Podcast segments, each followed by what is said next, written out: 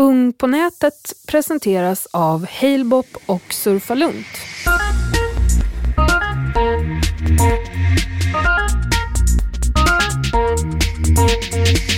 Hej och välkomna till Ung på nätet, en podcast för föräldrar om ungas digitala liv.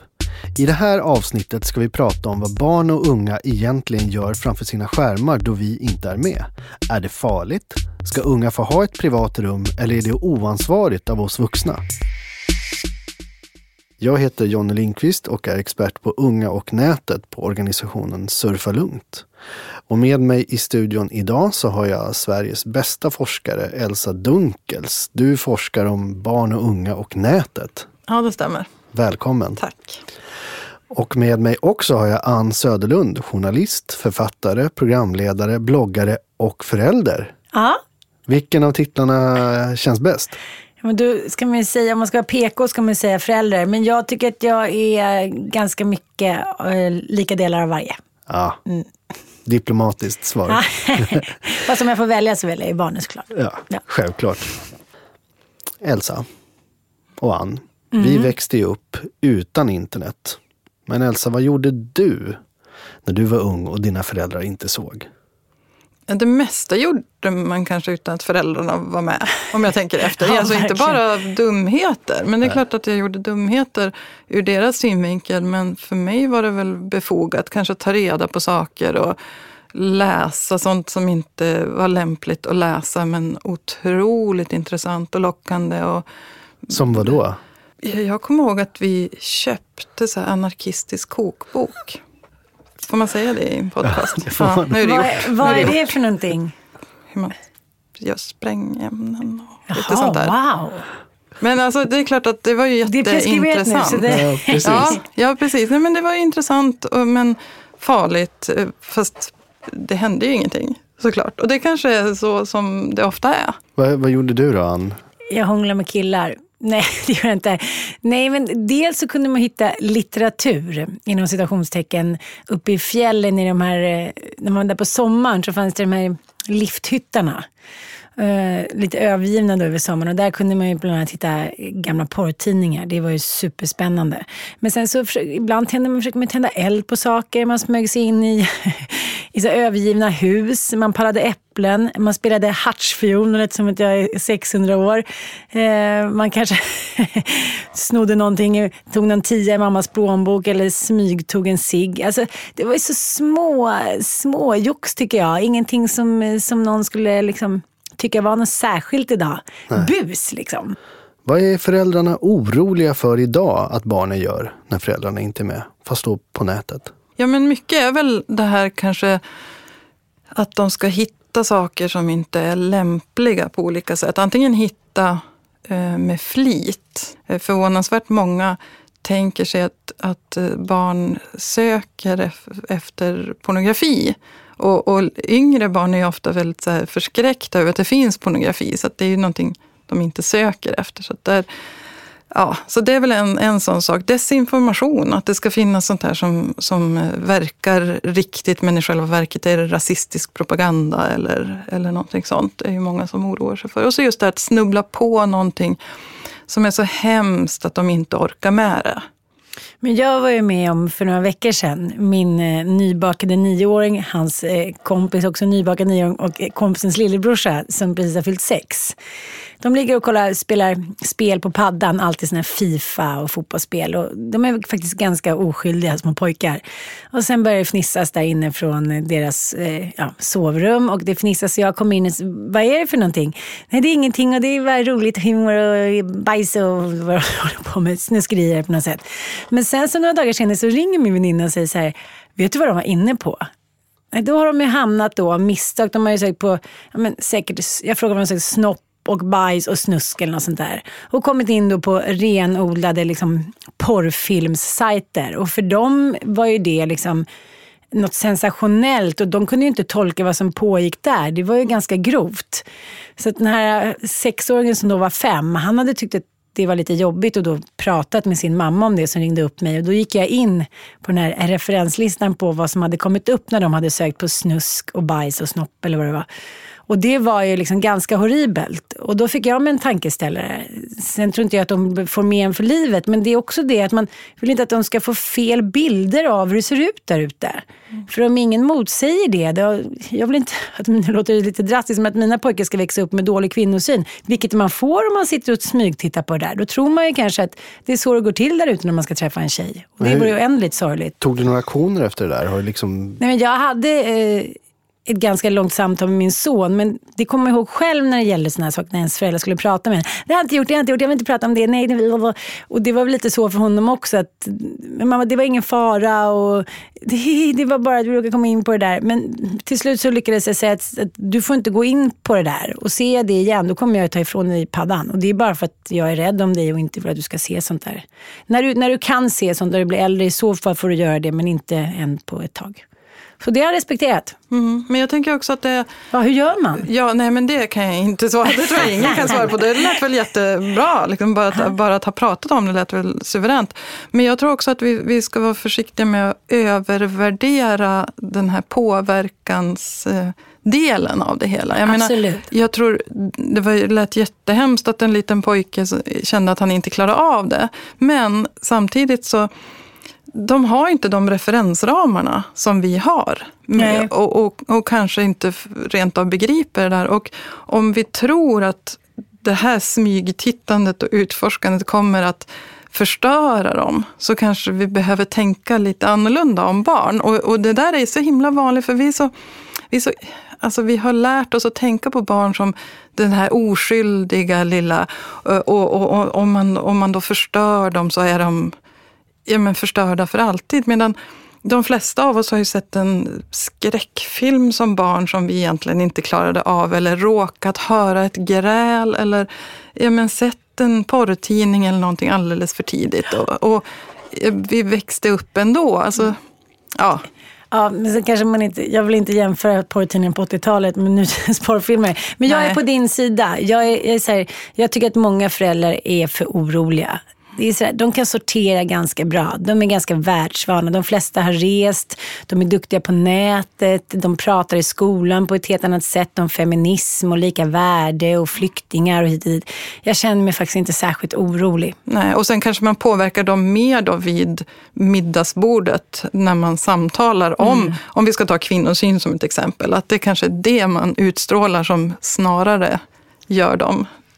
Det man själv pratar om kan påverka mer än det de ramlar över på ja, nätet. Det tror jag absolut.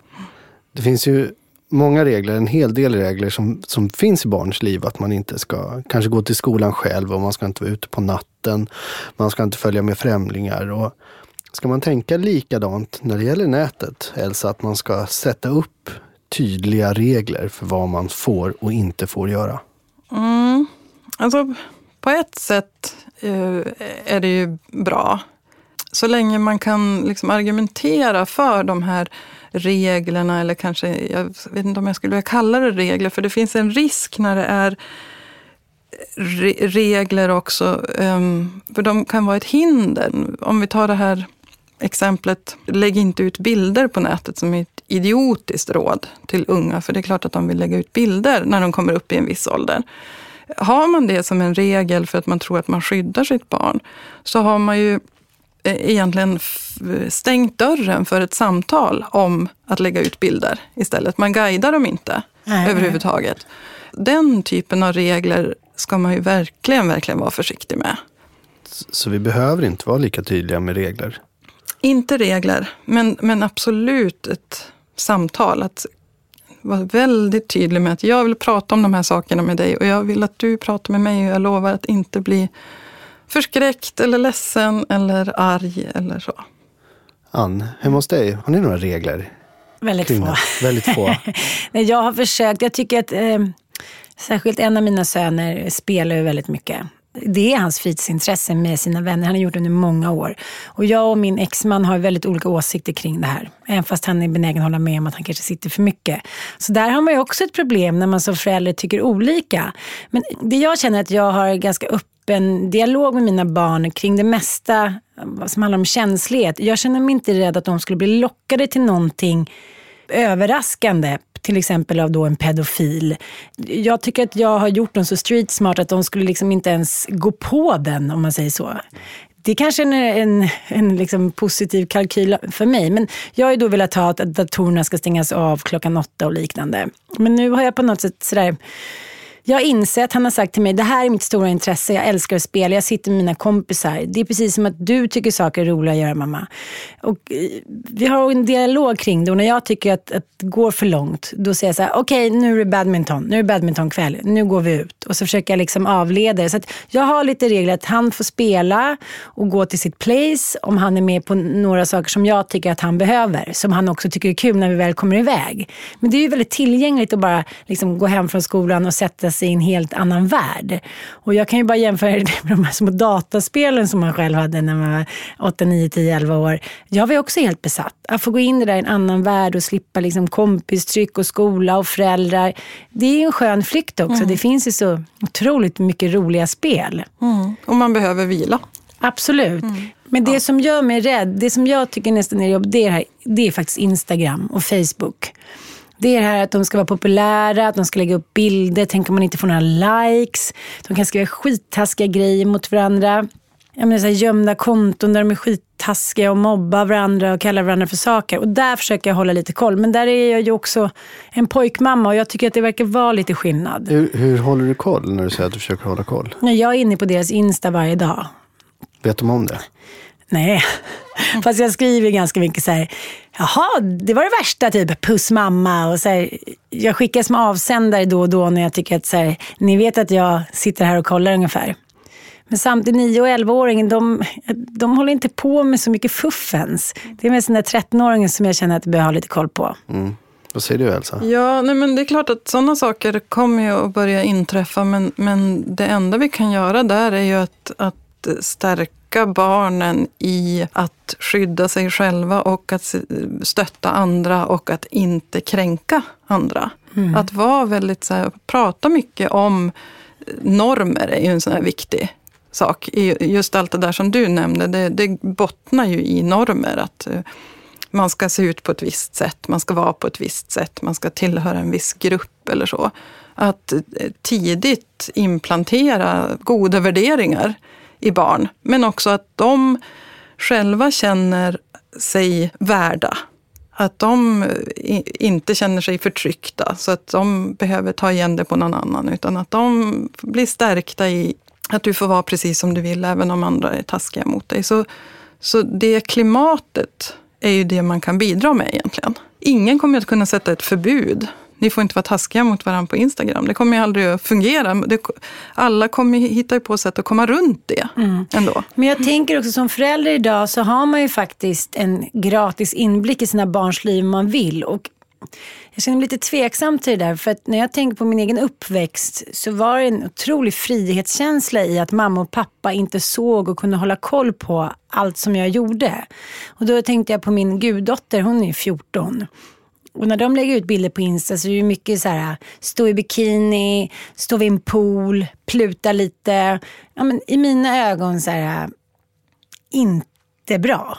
Jag tycker jag känner så här, jaha, vem lägger ni ut det där för? Er skull eller liksom killars skull? Eller, jag känner mig orolig att någon ska liksom utnyttja det där på något sätt. Och då har jag pratat med hennes mamma. Hon säger, gud vad svårt det där är. För att det där är ju deras liksom 2015 tjejer som står vid ett poolparty och står och påsar precis som de gör på varenda Instagram-bild, Rihanna, Britney Spears. För dem är det liksom inget konstigt, men i våra ögon är det som att de är små porrfer som står där och liksom plutar upp sig. Så att jag tror att innan man ska börja liksom förmana och moralisera så måste de ta ett steg tillbaka och se att de inte liksom, det är ingen som tycker att de utsätter sig för någonting bara för att de står där vid poolpartyt och liksom påsar, för det gör också alla andra.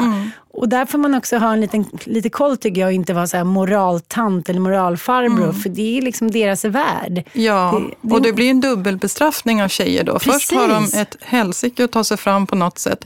De hittar någon förebild, Rihanna är framgångsrik, härmar henne, och så får de skit. Alltså, jag kan bli så upprörd över sånt. Men låt dem. Och dessutom, så det här som du är inne på, att vi vuxna lägger alla våra så här värderingar i det där och våran livserfarenhet om prostitution och sexuellt utnyttjande och lägre löner för kvinnor, allt det där. Medan de står och visar upp sin senaste bikini och plutar med läpparna, punkt. Mm. Mm. Det är klart att man kan ha ett samtal om det, men man får gå så himla försiktigt på den där tunna linjen mellan fördömande och samtal. Mm. Jag har varit inne lite här på att barnen behöver ju vara själva ibland. Man kommer hem från skolan, man behöver skärma av sig och det. Elsa, finns det några risker för barn att vara för mycket själva på nätet? Kanske inte att vara själva på nätet, för det tror jag kan vara en viktig frizon. Men självklart så ska barn inte vara ensamma i livet. Och det är två olika saker. Om vi pratar om vad som har hänt under dagen eller visar tydligt att jag vill att du kommer till mig när du funderar över någonting, så är inte det samma sak som att sitta med och övervaka dem. Det är en sak som jag undrar lite över, som jag har oroat mig lite. Det är att det finns vissa barn som är mer impulsiva än andra. Av olika anledningar och orsaker.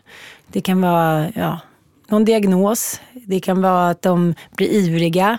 Och där försöker jag hålla lite koll. Där tycker jag att det har gått över gränsen några gånger. Att man blir arg på någon, eller ledsen eller besviken. Och då hinner liksom inte hjärnan riktigt bearbeta det. Och då skickas det direkt iväg. Ett taskigt mejl, skrivs någonting på Instagram. Och där tycker jag att, där försöker jag liksom prata med min äldsta kille om det. Att så här, räkna till typ 250 innan du skickar iväg någonting. För att min nuvarande man sa såhär, gud, om jag hade haft Instagram som 12-åring, då hade råkat ut för grejer hela tiden, jag hade skickat iväg taskiga grejer, blivit sårad och...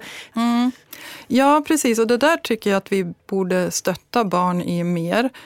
De flesta vuxna idag kanske har lärt sig att räkna till 10 innan man skickar ett mejl till chefen när man är arg. Alltså det tror jag på allvar att vi har. Vi har lärt oss läsa mellan raderna på mejl och inte bli så här, vad sur hon verkar då?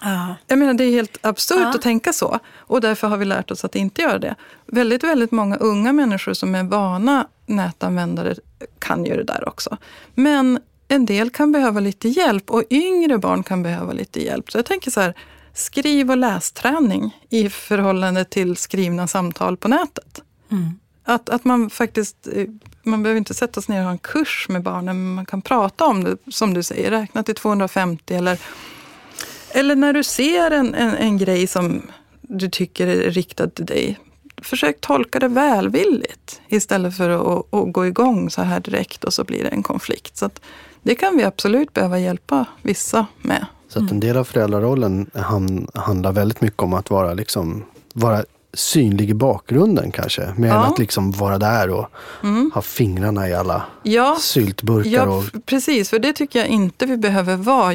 Jag har aldrig någonsin begärt att få vara vän med någon av mina barn, men däremot om de befrändar mig så blir jag jätteglad och tackar ja.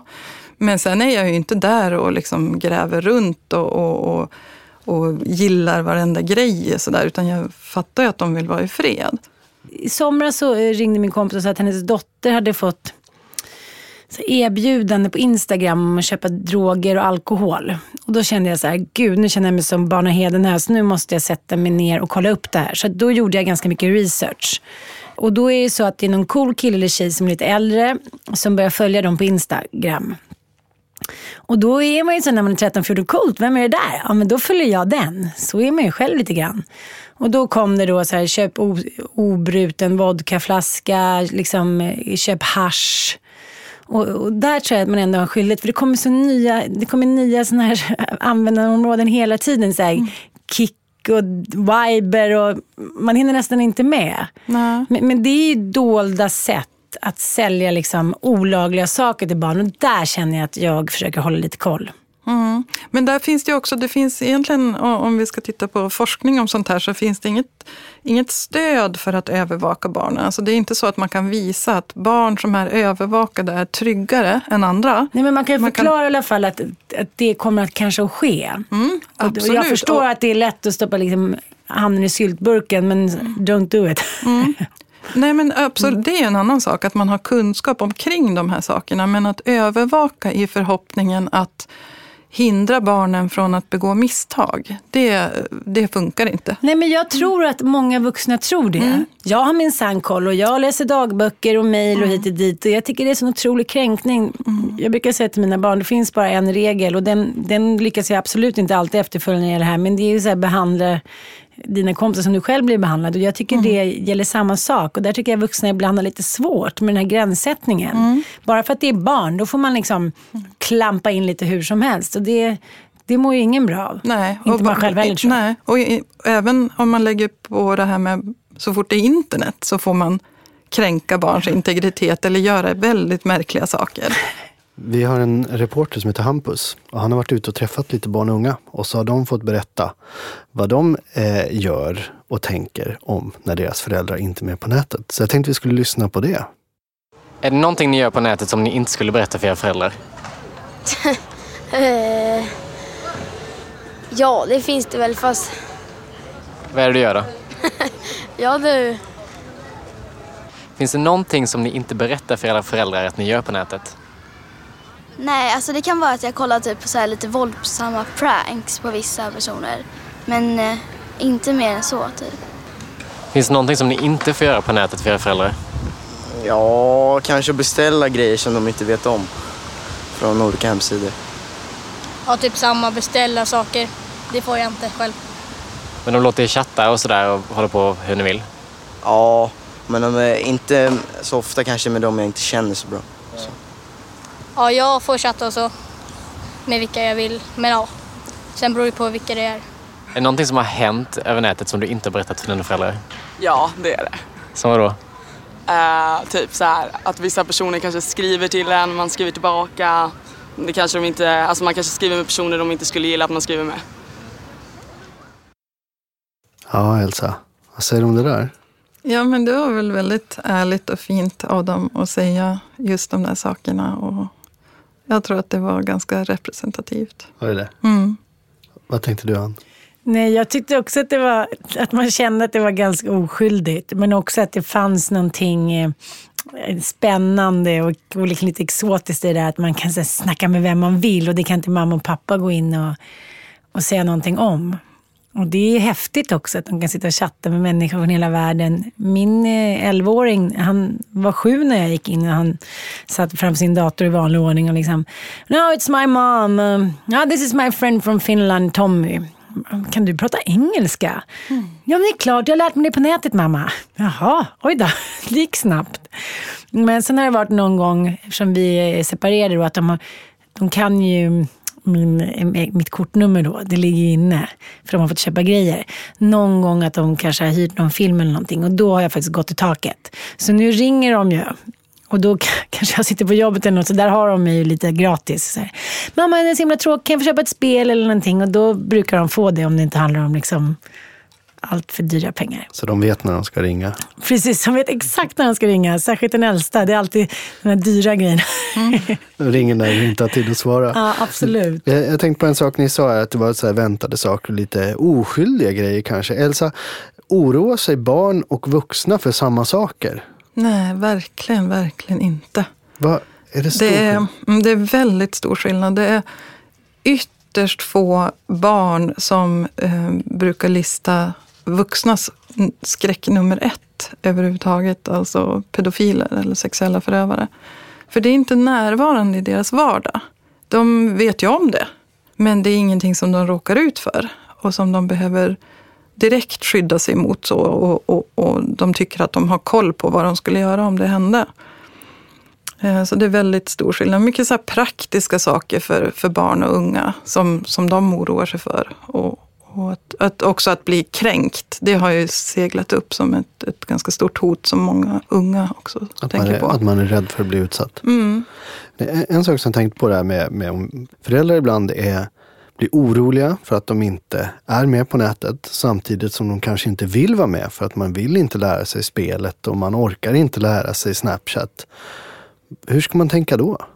bita ihop och göra det, tänkte jag. Det är bara att göra det. Ja, alltså inte så att man måste ha Instagram och sitta och fota sin lunch om man inte tycker att det är kul. För att man kanske kan prova, för då kanske man tycker att oj vad kul det här var. Det var jätteroligt att dela den här lunchen, för då fick jag så mycket glada tillrop och eller någonting. Det kan vara en bra ingång att testa det själv. Jag tänker på Facebook har ju varit den största folkbildaren i min bransch någonsin. Därför att innan Facebook kom så var de flesta vuxna så här, men alltså vad är det här för någonting? Varför håller de på så där? Och de träffas ju inte. Och så skaffar de Facebook och så plötsligt så känner de, oj, det är en sorts gemenskap och man liksom håller kontakt med vänner. Och så det är ett väldigt så här pedagogiskt sätt att förstå hur barnen gör, att göra det själv. Ja. Men om man nu inte vill liksom grotta ner sig för mycket men ändå vara där. Nu kommer en riktigt svensk fråga. Hur är man med lite lagom hälsa? Mm. Ja, egentligen så är det väl kanske att försöka utnyttja att man har barn i sin närhet. Fråga dem, var lite jobbig på det sättet och kanske be om varför är det här så kul? Att liksom åka med då. Att de får berätta. Det blir också som en sorts filtrering, för att ibland om man skulle närma sig någon sån här forum där barnen hänger mycket så kan man ju bli ganska förskräckt. Men hallå, här var det ju en massa om droger och det är jättemycket svordomar och sexannonser på höger sida. Alltså man kan bli lite chockad. Men om man får det filtrerat genom sitt barn som bara säger, jaha, nej det har du rätt i, det var sexannonser, det har jag inte ens sett. Sådär, förklara hur funkar den här miljön? Tycker jag är en jättebra idé. Jag känner mig som att jag inte känner mig lika bra längre. Att jag måste sitta med dem och hänga lite. Men det är väl bra? Ja, men jag menar det. Jag känner mig lite peppad att göra det. Men 9-åring, han spelar ju fotboll, liksom, håller bara att spela fotbollsspel, så det är inte så svårt. Men då är det ganska kul ibland när jag är med på hans fotbollsmatcher. Eller vadå ibland, det är alltid. Så se att han gör en fint som han har gjort på spelet. Så han har lärt sig. Ja, det är ändå ganska fint sätt. Men nu sa du ju en jätterolig sak. Jo, det är. Du är alltid med på fotbollsmatcherna. Och det tror jag många föräldrar kan skriva under på. De går över eld och vatten för att vara med på fotbollsmatcherna och ibland på träningarna också. Det är ju så vi ska tänka om de här grejerna också. Att vad är motsvarigheten till att gå på en match när det gäller mitt barn som lägger ut selfies på Instagram? Ja, jag vet inte vad svaret är, men alltså man får... Ja. Finns det platser på nätet där man som förälder faktiskt inte ska vara med? Om man inte är inbjuden tycker jag det.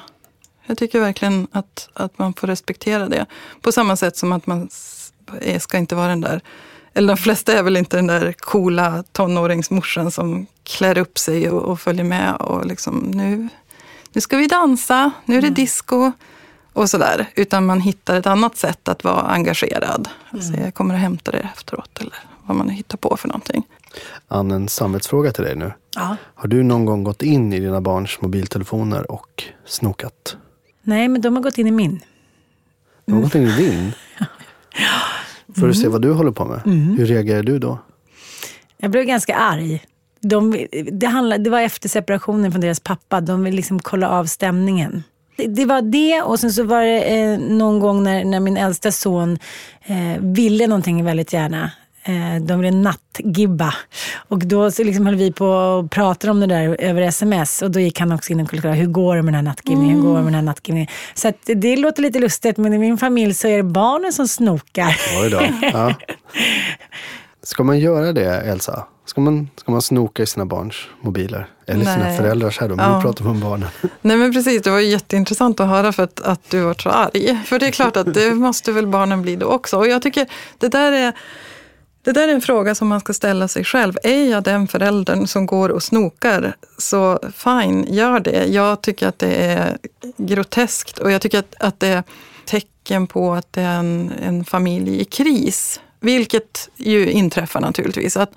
Men det är ju inte ett liksom normalt föräldraskap. Ingen slentriankolla bara för att känna att man ska vara lite trygg som förälder då. Ska man inte tänka så? Men då vet jag vad de gör och inte gör. Ja, men jag tänker så här att om man då stöter på någonting, man går igenom mobiltelefonen eller man går igenom historiken i datorn eller någonting så här, och så hittar man någonting som inte är lämpligt. Hur börjar jag ett sånt samtal på ett vettigt sätt? Du, jag snokade igenom din mobiltelefon och hittade det här. Vad säger du om det? Det samtalet kan ju bara gå åt ett håll, åt pipsvängen. Anders. Ja, så att det får man lösa på ett annat sätt. Att nu ser jag på dig att någonting är fel. Och nu får du fasen tala om för mig vad det är. Det måste ju vara en bättre ingång än att jag har redan tagit reda på vad det är. Om man är orolig för vissa sajter på nätet, ska man varna sina barn för vissa sidor? Idag så är de flesta såna här mötesplatser som är av intresse är ju användargenererade. Det beror på vem som skriver vad. Om det är lämpligt, om det är uppbyggligt eller destruktivt. Så att det är inte en framkomlig väg att säga att... Ja, men som man gjorde i skolan förr, att man sa att Wikipedia är inte en tillförlitlig källa, det får ni inte använda. Varenda människa gör det idag. Och idag har vi istället hittat andra sätt att navigera i den här lite riskfyllda miljön som det ju är. Det kan ju vara lögn det man råkar stöta på precis. Så jag tänker snarare så att förbereda dem, lära dem att navigera, det är vårt ansvar. Om vi förbjuder, då har vi lämnat dem åt sitt öde. Då får ju de lära sig navigera själva eller tillsammans med kompisar. Man ska närma sig sitt barn utan förbud och utan varningar. Men det är kanske ändå saker som jag som förälder oroar mig för. Vad säger man då? Hur börjar man ett sånt samtal? Finns det en parlör? Har du någon liksom konkreta tips? Jajamensan. Har du det? Nej. Det finns det inte. Utan, men jag tänker så att man kan väl på ett lagom sätt då förklara att man är orolig och be dem övertyga en om att inte vara det. Ja. Att om man har det som ambition, jag vill se internet som den här fantastiska möjligheten som det uppenbarligen är. Men jag fixar inte det på egen hand, kan du hjälpa mig? Ofta när jag visar oro så säger mina barn, men mamma, vi är liksom större nu. Det är ingen fara, vi tycker bara att det är lite roligt att lyssna på. Eller, för jag kan bli, det enda gången som jag faktiskt blir riktigt upprörd och säger att de inte får lyssna, det är när de lyssnar på såna här humorsajter. Och det är liksom snuskiga låtar och jag förstår att det är roligt och det är jättebarnsligt. Men jag är så här, vet ni en sak, jag är mamma. Jag är förbi kiss och bajs och snuskeri i åldern för ganska länge sedan. Och ni får jättegärna lyssna på det, men då går jag ut eller får ni stänga av. Men jag kan gärna lyssna på någon annan sketch eller någon annan sång. Då blir de så här, det är jätteroligt. Ja. Så blir de också lite sårade över att vi inte riktigt har samma humor. För de skrattar sig ju fördärvade. Så det är mer så att jag tycker att när det är en sån här kränkning som de inte tycker är någon kränkning, för de tycker ju bara att det är liksom 12-årshumor. Det är nästan den enda gången som jag är så här riktigt upprörd. Och annars så säger jag till dem att kom gärna och prata med mig om ni tycker att det är någonting som är jättekonstigt. Men de har ju liksom bättre koll än vad en själv har. Och det är där jag tycker att det är liksom lite märkligt att vi ska komma in som några såna här poliser och tycka till när de faktiskt sorterar och filtrerar här bra mycket bättre än vad vi förmodligen gör. Mm.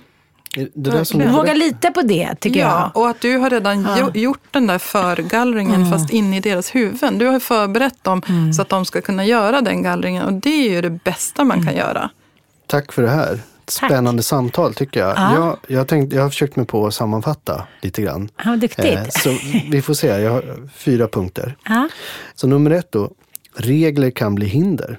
Allt för tydliga regler kan bli hinder i kommunikationen och särskilt då om barnen blir utsatta så vågar de inte komma för att reglerna har varit så tydliga. Klimatet hemma kan påverka mer än det man råkar snubbla över på nätet. Absolut. Övervakning är inte vägen till trygga barn. Mm. Och sista, låt barnen bjuda in dig till sina egna kanaler. Mm. Är det någonting ni vill lägga till? Jag tänkte bara på det där att man inte har samma humor i åldrarna där. Att när de väl bjuder in mig så blir jag nästan lite så här, men hur kan ni lyssna på det här dåliga skiten? Nu ska jag ändra mig. Jag ska ändra mig till det. Jag ska skratta med nästa gång. Det är så här Bamse, Snoppen. Ja, jag får göra det. Du, Ann, jag tänkte här innan vi liksom släcker lyset här i studion och går hem. Har du några frågor till vår fantastiska Elsa som sitter här och forskar om barn och unga och nätet? Kanske det är så här, om du tycker att det finns en lägsta ålder för barn att få sitta själva och hålla på. Alltså, då måste de ju kunna sitta upp. Så att 3-4 månader. Okej. Hörrni, tack så hemskt mycket för det här. Tack för att ni ville komma hit och tack du som har lyssnat. Hej då! Hej då! Ung på nätet presenterades av Heilbop och Surfalunt.